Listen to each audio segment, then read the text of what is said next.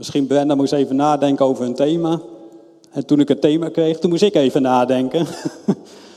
Want hoe ga ik nu aan jullie, maar ook aan de kinderen, uitleggen, of het Bijbels theologisch verantwoord uitleggen, dat we veilig zijn in Jezus' armen? Nou, daar heb ik uh, over nagedacht. En hij kwam bij mij een beetje de vraag van wanneer zijn we nou veilig? Wat, wat, wat is veilig? Wanneer zijn we veilig? Wanneer voelen we ons veilig?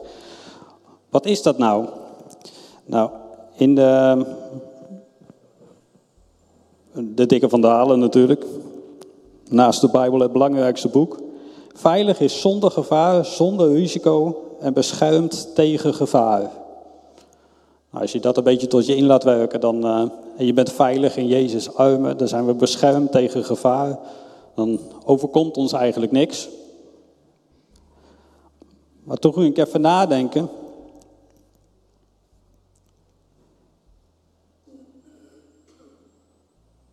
Hoe veilig zijn we?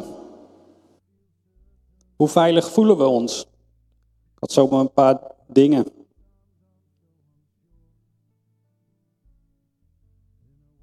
Hoor ik wel bij de goede politieke partij? Heb ik het juiste beeld van het klimaatprobleem of is het juist geen probleem? De eindtijd, komt Jezus nu al terug of nog lang niet? Woke, Agenda 2023, World Economic Forum. Zitten mijn kinderen op de beste school? Er worden eisen aan ons gesteld. Waar zijn we veilig? Waar hebben we rust? Waar hebben we de veiligheid dat het goed is? Er is oorlog. We hebben geldproblemen. De, de boodschappen bij de supermarkt zijn duur. En dat geeft ons allemaal onveiligheid. Red ik het nog wel? Kan ik het wel betalen? Kunnen mijn kinderen, mijn kleinkinderen, kunnen die nog wel in deze wereld leven? Zijn die nog wel veilig? Waar zijn we veilig? En eigenlijk kwam ik al snel bij een Bijbelgedeelte waarvan ik dacht, ik denk dat God daar laat zien dat we veilig zijn bij God. En dat ging over een vader. En die had twee zoons. Eén hele goeie, die deed altijd precies wat er van hem gevraagd werd. Die deed precies volgens de lettertjes, deed hij alles. En als papa zei, je moet dit doen, dan ging hij dat doen. Als papa zei, ga dat doen, gaat hij dat doen. En er was er eentje, ja, die zat er een beetje, daar eigenlijk niet zoveel zin in. Of als papa zei, ik moet het zo doen, dan dacht hij, nou, maar ik denk ook dat het zo kan. En op een gegeven moment dacht hij, ik ben zat bij papa, die veilige omgeving, ik ga er vandoor. En hij zei tegen zijn vader, geef al het geld wat eigenlijk bij mij hoort. En uh, tjus, ik ga. Ik ga weg. Ik ga lekker feest vieren. Ik vermaak me eigenlijk wel. Ik ga niet in dit stramien van papa lopen. En hij nam alles mee wat van hem was. Hij vroeg al het geld aan zijn papa. En hij zei, ik ga. En hij ging op weg. En er was een feesten en hij had plezier. En uh, hij gaf alles weg en waarschijnlijk een heel dik horloge. Ze dat in die tijd al? Ja. Nou, u zegt van wel, dus dat zal wel. Mooi. Oh, ik zeg van niet. Ja, we hebben alweer een probleem nu.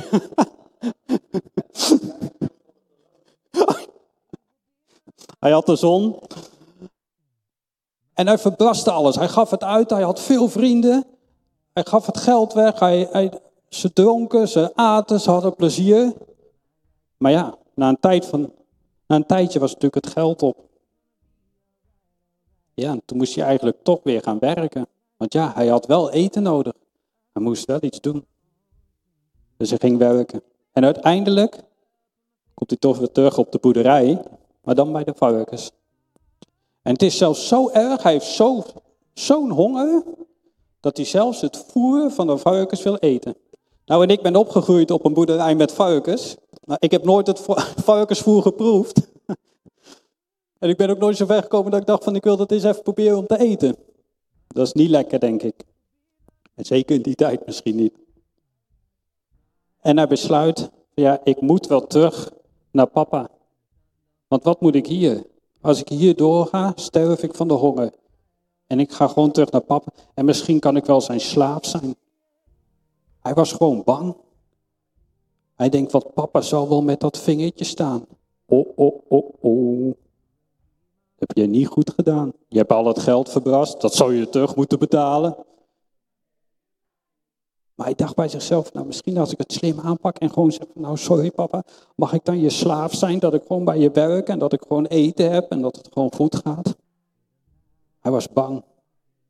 En hij voelde zich helemaal niet veilig. Een hele onveilige situatie was hij. En hij ging terug.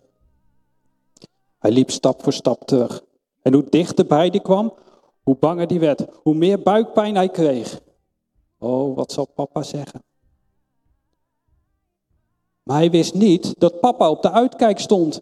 En zelfs toen die zoon papa nog niet kon zien, kwam papa eraan gerend. Hij viel hem om zijn hals, hij knuffelde hem, hij, hij, kuste hem. En die zoon die zegt, ja, sorry papa, ik, ik, wil wel de slaaf zijn. Of, nee, zei hij, nee, je bent terug. Ik heb je weer gevonden, je was kwijt en je bent terug. Ik ben zo blij met je. Jij bent en blijft mijn zoon. En toen dacht ik, wauw, God is zo'n goede vader. Bij hem zijn we altijd veilig. Ook al doen we eens dingen verkeerd, luisteren we misschien niet zo goed op school, doen we vriendjes of vriendinnetjes pesten, of doen we gekke dingen. Maar we weten dat papa altijd met open armen staat te wachten. En altijd zegt, kom maar, je bent mijn zoon en dochter. Maar we hebben natuurlijk ook nog die oudste zoon, want die was braaf aan het werk. Die had al zijn dingetjes netjes gedaan, precies zoals het voorgeschreven was. Hij was elke ochtend vroeg opgestaan, elke avond lang doorgewerkt. En hij dacht, ik doe het goed. En nu, nu kwam die zoon terug, alles verbrast.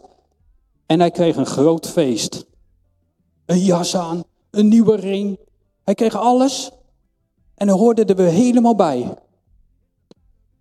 En misschien kan ik zelf wel een beetje snappen dat ik denk als oudste zoon zijnde van ja, verrek. Ik heb altijd mijn best gedaan. Ik heb mijn eigen de pleurs gewerkt hier. En er is nog nooit een kalf of een koe of een schaap of een, zelfs geen kip voor mij geslacht. Er is helemaal geen feest gevierd.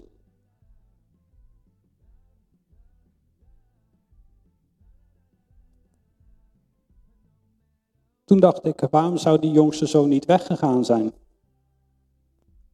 Zal hij zich wel veilig gevoeld hebben bij zijn oudste broer, die altijd alles op zijn manier dacht goed te doen? Kleurde die altijd niet al een beetje buiten de lijntjes? En keek zijn oudste broer hem bestraffend toe. Maar dan moet iemand, papa heeft gezegd dit. Of ik doe het altijd zo, doe dat nou ook zo. Misschien hebben we allemaal wel een beetje oudste broer in ons. Weet toch, als een collega iets doet en je denkt, ja, dat, dat, had, ik, beter gedaan. Of als iemand uh, muziek staat te maken, dat je denkt, ja, dat, had ik toch beter gedaan. Ja, het doet zijn best. Het is het niet helemaal. Of zelf, als ik op de, op de weg rijd met de auto, dan denk ik van menig een, en Ellen heeft dat gelukkig ook, van menig een mensen om me heen, dat had ik echt een stuk beter gedaan. Wat ben jij aan het doen? In hemelsnaam. En Arie heeft het ook wel eens als ik het zo zie. Alleen dat gaf mij wel het idee van hoe veilig zijn we met elkaar? Hoe veilig kunnen we bij de Vader zijn? Als er veroordeling is, als er kritiek is, als we naar elkaar kijken en elkaar eigenlijk veroordelen om wat we doen of wie we zijn. Aan de Vader ligt het niet. Ik heb een boek in de kast en er staat op: Jezus is liefde, punt. Jezus houdt van ons. Jezus deze armen wijd aan het kruis om ons te ontvangen. En hij staat elke dag met open armen op je te wachten om je opnieuw te ontvangen. En hij zegt, wat blij dat je er weer bent deze dag. Welkom. Die liefdepunt, er is ook genade. Komende week gaan we daarover nadenken. Hoe gaan we wel groeien in de relatie met God? We mogen altijd terugkomen. We mogen altijd bij de Vader komen. Maar hoe gaan we groeien met elkaar? Zodat we de niet goede dingen of het weglopen of de dingen de kritiek die we hebben op elkaar een beetje weg laten gaan. Maar dat we ons volledig gaan richten op de Vader. En dat we niet thuis hoeven te komen, maar dat we elk moment van de dag thuis zijn bij Jezus. Thuis in zijn veilige armen. Want Jezus is liefde. Vader, willen u danken dat u liefde bent. Dat u vanaf het moment dat Adam en Eva van de boom aten, een plan had om, onze, om uw relatie met ons te herstellen. En we willen danken dat Jezus gegaan is. Dat hij zijn leven heeft gegeven voor vriend en vijand. U deed de armen wijd open aan het kruis. U gaf uzelf over, maar u opende ook de armen, waardoor we thuis mogen komen, waardoor we veilig bij u mogen zijn. En vanaf dit moment ziet de Vader niet de zonde door de vingers, maar ziet de Vader ons door de doorboorde handen van Jezus. Dank u wel, Vader, dat u liefde bent en zoveel van ons houdt. In Jezus' naam. Amen.